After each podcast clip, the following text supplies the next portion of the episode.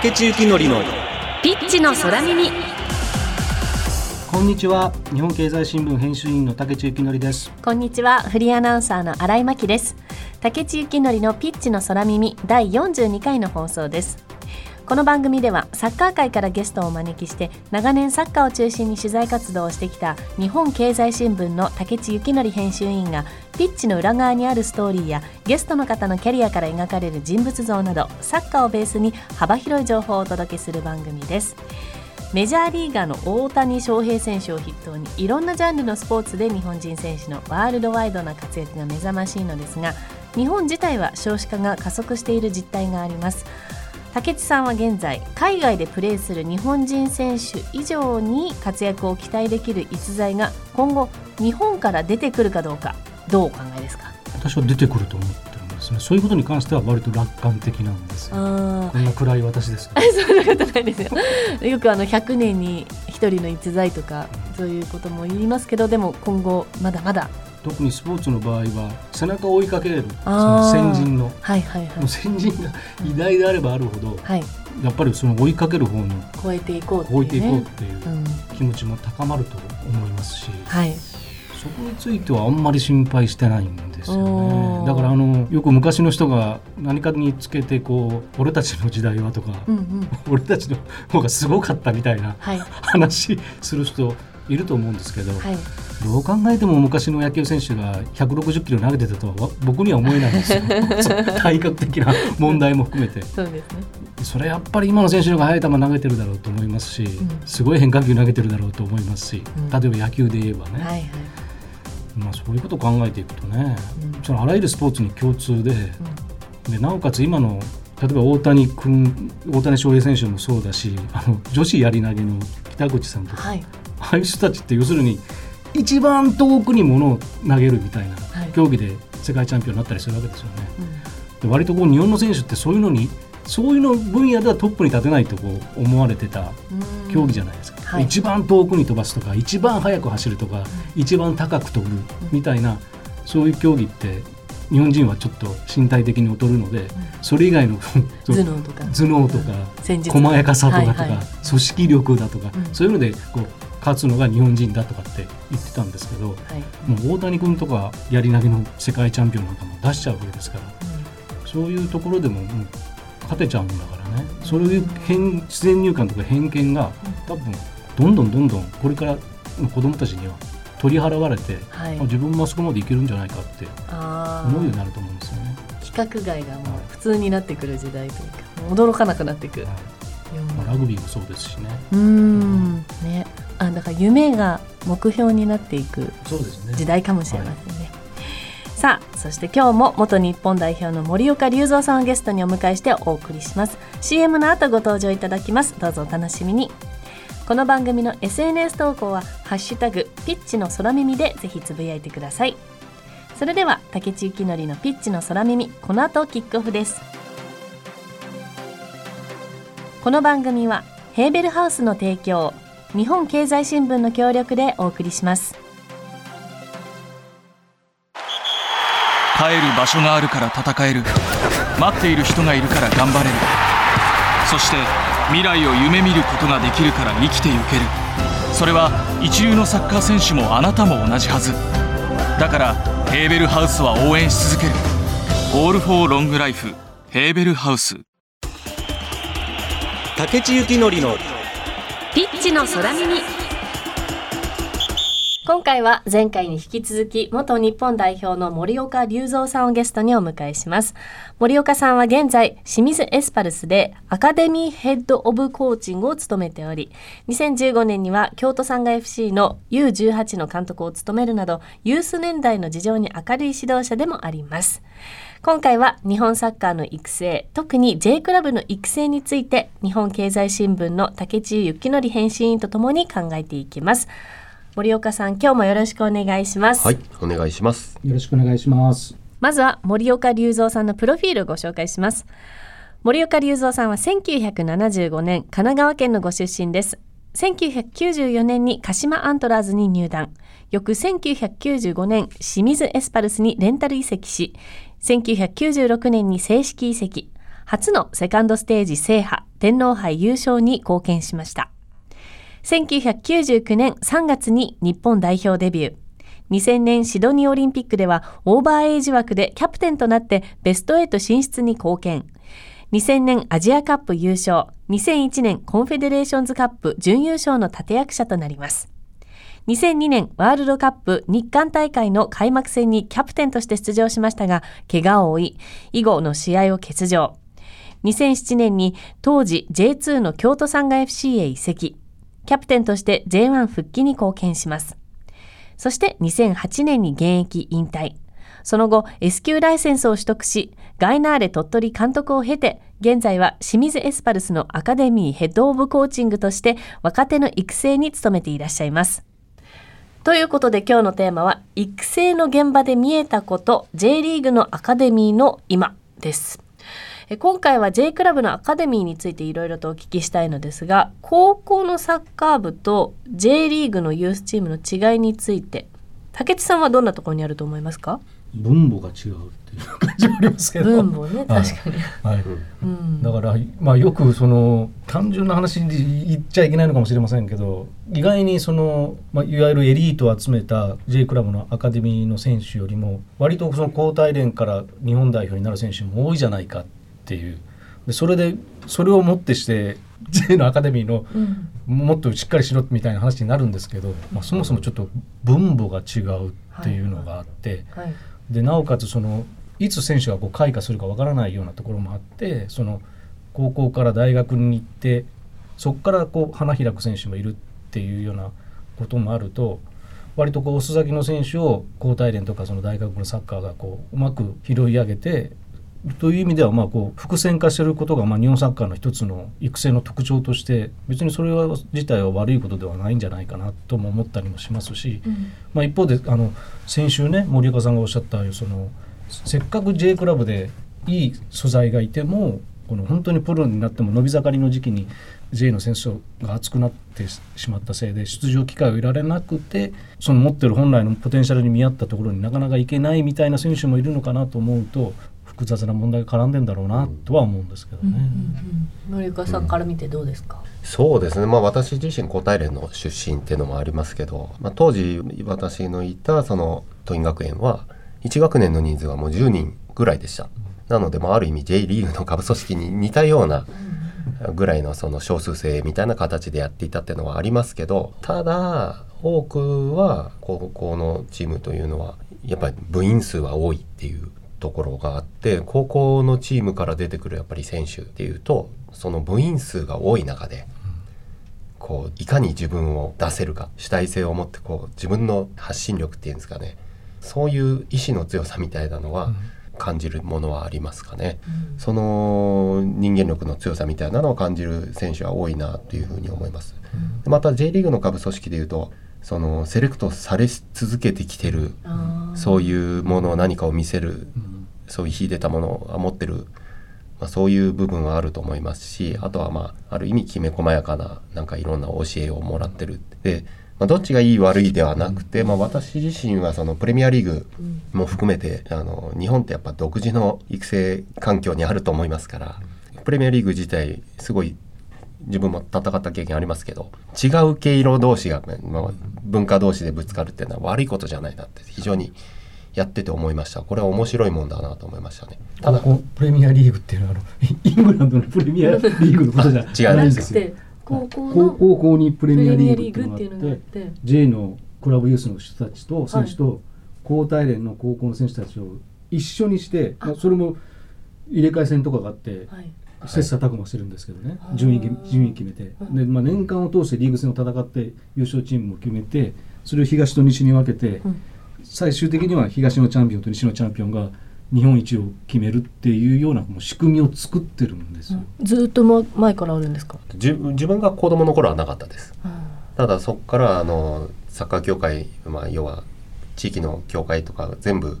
こうその組織を整理していって例えば都道府県の、はい。えーリーグが大体3部4部ぐらいまであったりしますかね。県で勝ったら今度その地域うん東京だったら関東リーグですよね関東のプリンスリーグっていうのがあるんです。関東プリンス関西プリンス東海プリンスってその各地域のプリンスリーグがあってそこで勝つと今度そのプレミアリーグの参入戦で、えー、と我々の時代だったらイースト10チームウエスト10チーム今は多分1212なんですけどその12でその下の2チームと入れ替え戦でそのプリンスの上上位のチームたちとのやってまた12チームずつ残るって今現状があってまあ要は高校も J リーグの下部組織ともう全ての一番上を決めるっていうゲームが最終的にあるんですけどこれなかなか皆さん知らないじゃないですか。はい。でもすごいシステムなんですよすごいですね。考えてみてください例えばプロ野球のはい。d n a ベイスターズが仮に16から18歳のユースチームを持っていたとしてうん。そのチームが慶応高校とか、ああの横浜高校とか、はい。はいそういうところで一緒になって年がら年中試合をして切磋琢磨してるサッカーではあ普通に行われてるっていう。えこれどっちが強かったとかはあるんですか？いやまあぐまあ当然あの育成年代でユースチームって3学年しかないんでなのでまあすごいいい代が抜けたりとかっていうそのあったりするだけでガラッとまた変わってしまったりもするんですけどまあどういうふうに考えればいいのかっていうところあるんですけどジュニアユースからユースに昇格するっていう時に自分面談でうん。子供にも親にも言うんですけどユース昇格するっていうのがうんここから3年間まずユースにいるってことでもあるんだけども下手すれば2年後にはプロ契約してるかもしれないし実際プロの現場で試合に出るそういう状況になるっていう。うん。一気に今まで夢見てたところが現実味を帯びてくるんだよっていう。ああっという間だからここから先、はい。うん、そういうマインドセットでうん。行きましょうっていう話をするんですね。何が言いたいかというとそのプレミアリーグに出るイコールそのそこの場がなんか最終目的地ではないので、うん。特に J リーグの下部組織でいうと、うん。高3でも例えば今年でもジュビロの後藤うん選手なんかは、うん。もうずっとトップチームにうん。J2 で帯同してるんで、もうユースチームでは試合は出ないんですよ。っていうのがユースというか J リーグの下部組織ですね。ダービーマッチにも出てきますね。そうなんです。なのでその高校のいいところは大人数というかねああいう中でも生まれてその中でも出ていくためのその人間力みたいなのもあるんですけど J リーグの場合はやっぱ上との飛び級ですね。うんより早くその場を経験できるっていうメリットがある、うん。なので高校1年生で試合にもう十分すぎるぐらいその年代でできちゃった場合にこの先うん。同じ大会を 2, 2年連続繰り返すっていうところはそれが自信にもつながるけどもしかしたらもう一個レベル高いところでやってもいいんじゃないのっていう考え方もありますし、まあ、その選手の個性によると思いますね。だからそこを見極めてどういうアプローチを大人がしていけばいいのかっていうのは常に考えていく必要があると思いますね。なのであのヨーロッパとかでは U21 のリーグだったり U23 のリーグっていう18歳から超えた選手たちがちゃんとまたその試合数を確保できる場真剣舞台の場が一応あるリーグは多いですけど J リーグの課題は今そこがないのでどう作るかっていうのを各クラブもそうですしリーグもそうですしすごいあの試行錯誤しながら今なんとかしようとしているところだと思いますね。ただそういう意味で日本にはまた独自の大学というまたルートがありますから現状ではその大学のリーグっていうのが18歳、まあ、高校卒業した後の選手多くの選手たちにとっては非常にいい今戦いの場というかね自分を育てる場にはなってのは間違いないですね。さあではここでゲストの森岡隆三さんのリクエスト曲お送りしたいと思います選んでいただいたのが牧原紀之さんでどんな時も。はい。はい。選曲理由をお聞かせください。これ大人になってから聞くと深くてねって話でまた迷い探し続ける日々が答えになることを僕は知ってるからみたいなんとかなんかねああそうそうそうって思うようにも感じましたし落ちてゆく夕日に焦る気持ち溶かしていこうみたいなとかなんかグッとくる歌詞が多くて。共感でしたね。なんかこう育成の年代を見てるんではい。結構その当時ってもうモヤモヤだらけですよ。先行き、まあ、不安も多かったし、うんうん。まあ、そういう時にもなんかこの歌詞を自然と勝手に自分ごとに刺さるようなものだったんだと思うんですよね。好きだったのは、なんか育成年代の子に今刺さるか分かんないけどなんか聞いてもらったりしたいなって思いました、はい。じゃあお聞きください竹地幸典のピッチの空耳。さて再び育成の現場で見えたこと J リーグのアカデミーの今というテーマでお話を続けていきます。あの今あのエスパルスのお仕事っていうのは指導者を指導するみたいな。うーんまあ、ヘッドオブコーチングというのははい。育成で、えー、とエスパルスのアカデミーでいうとジュニアからユースまで、えー今14チームあるんですけど、まあ、そこの選手たちのパスウェイをどう描いていくかっていうところですね。なのであのアカデミーを育った選手たちがどうトップチームに上がるかっていう一つの目標値もありますしそれと同時にアカデミーのフィロソフィーとしてはもう一人の人としての自立、まあ、一番最初に歌ってる文言が勝ち負け以上の価値の創造ってとこなんで、アカデミーの組織の中にいる間に人として自立していけるようにっていう大前提の大題目があって、で目標値として世界に羽ばたく選手の育成トップチームに上げるっていうことだったりそういうのがあるんですよ。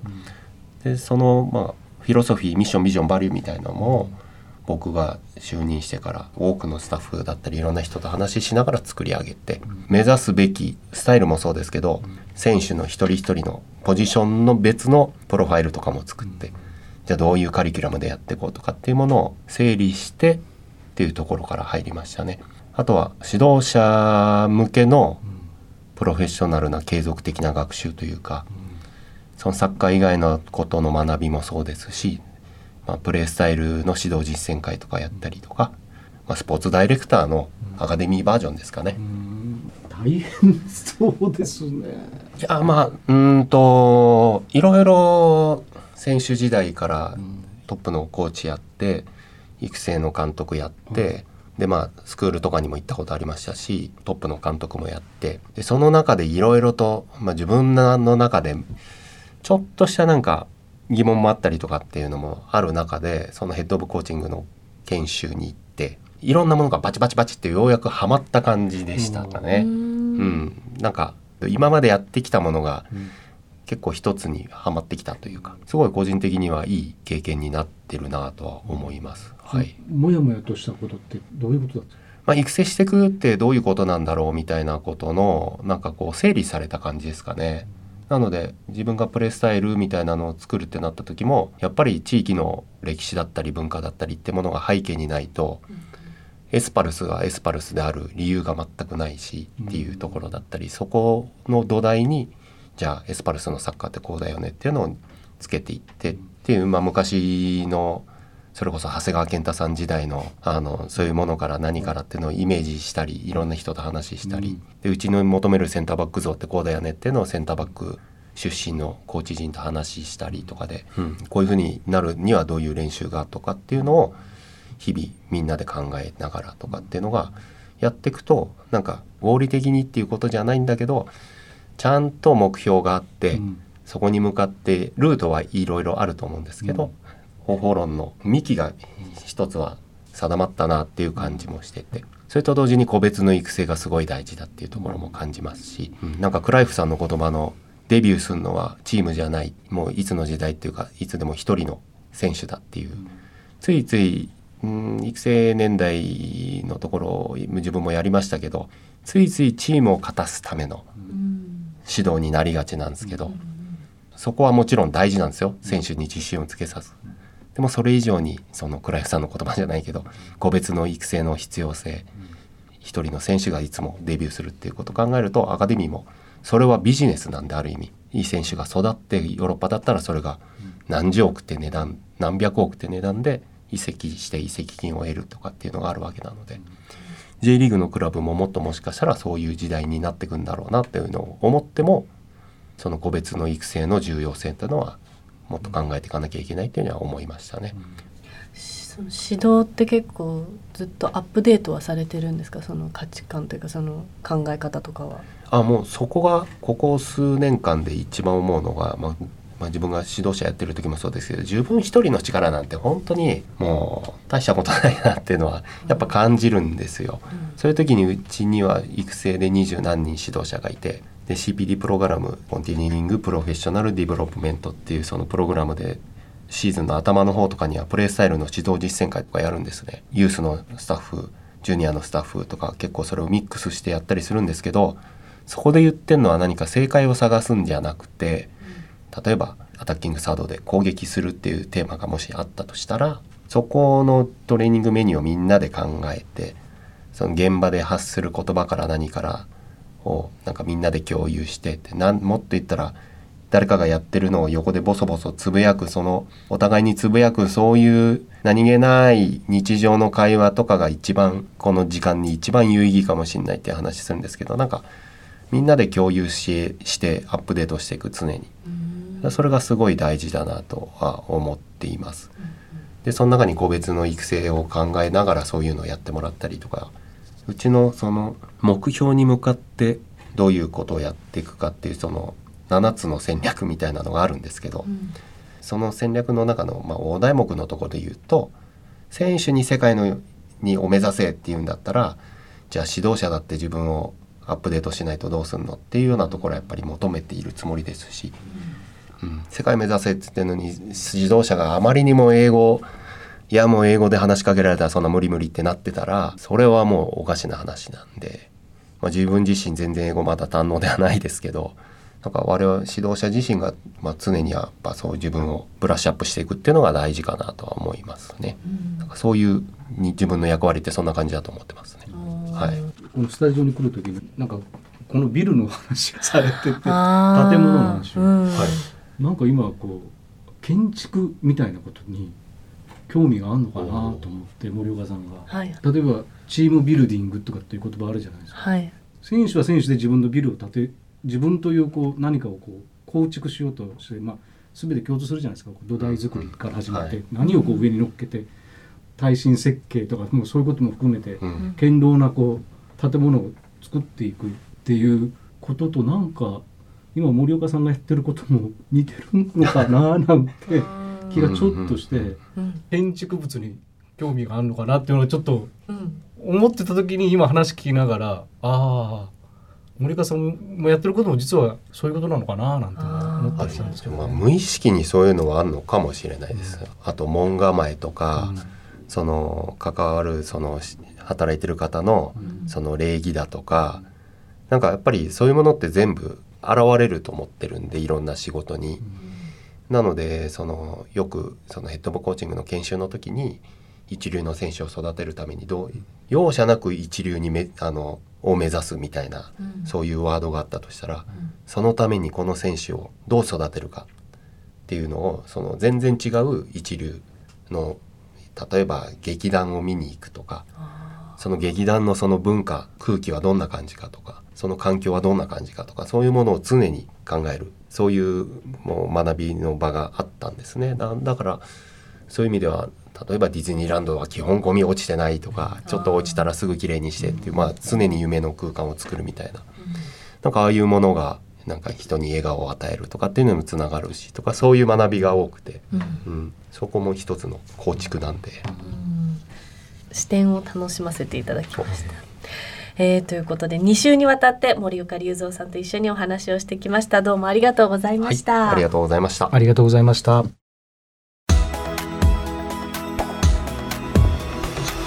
先週今週と森岡隆三さんにご出演いただきました。いかがでしたか？あのディフェンダーとしての印象が割がそのままこう続いてるような感じのね、クレバーな人だなっていう、でもあの森岡さんにはあの「すべての瞬間を生きる」っていう著書があるんですけどはい。それ読んでるとあのいろんなまあ挫折も経て今がある感じで清水エスパルスで今やってるそのアカデミーヘッド・オブ・コーチングっていう仕事にこれまでのこういろんな経験が投影されて仕事されてるんだなということも、まあ、話をして今日思いましたよね。であのクラブってよくあの何々らしさっていうじゃないですか。はい例えば鹿島らしさとかはい。マリノスらしさとかって言うんですけどそのらしさって何なのっていうようなことを考えた時に例えばそれがこう監督が変わるとなんか変わっちゃうとか、社長が変わると変わっちゃうとかっていう、はい。そういう浅はかなものじゃなくてこう人が入れ替わってもね変わらないものを作らないと本当のクラブじゃないんだなっていうことに多分森岡さんたち、まあ、清水の方たちは気づかれていて。ああいうこう下から積み上げていく形でのトップチームの個性がクラブのらしさを決めるんじゃなくてそれこそそのジュニアユースもっと下のところから始まってねユースとこう積み上げていく中で培われるクラブのらしさみたいなものがあるんだということに今取り組んでられるんだろうなっていう気がしたんですよね。それはなんか私としてはすごく正しい方向に行ってるような気がするんですけどね。はいああの竹内さんおっしゃってたようにその建物を建てるはいみたいなその感じとその森岡さんのこう信念みたいなのがうん重なった気がします私もそうですね。うんでまあいろんな OB の話でも聞いたなんておっしゃってましたよね。はいはいはい、選手清水の選手ってどうあるべきなのかっていううん。いろんな意見を反映させてこうものを作り上げていこうっていうのってすごいことだなとはい。本当思いましたよ。うんさあということで番組はラジコのタイムフリー機能によって放送後も1週間お聞きいただけます。そしてラジコには番組を SNS でシェアする機能があります。ぜひ番組を拡散してください。放送後にポッドキャストでも配信しますそろそろお別れのお時間です。次回の放送は11月20日の月曜日午後6時からです。どうぞお楽しみに。お相手は日本経済新聞編集員の竹地幸則とフリーアナウンサーの新井真希でした。この番組はヘーベルハウスの提供日本経済新聞の協力でお送りしました。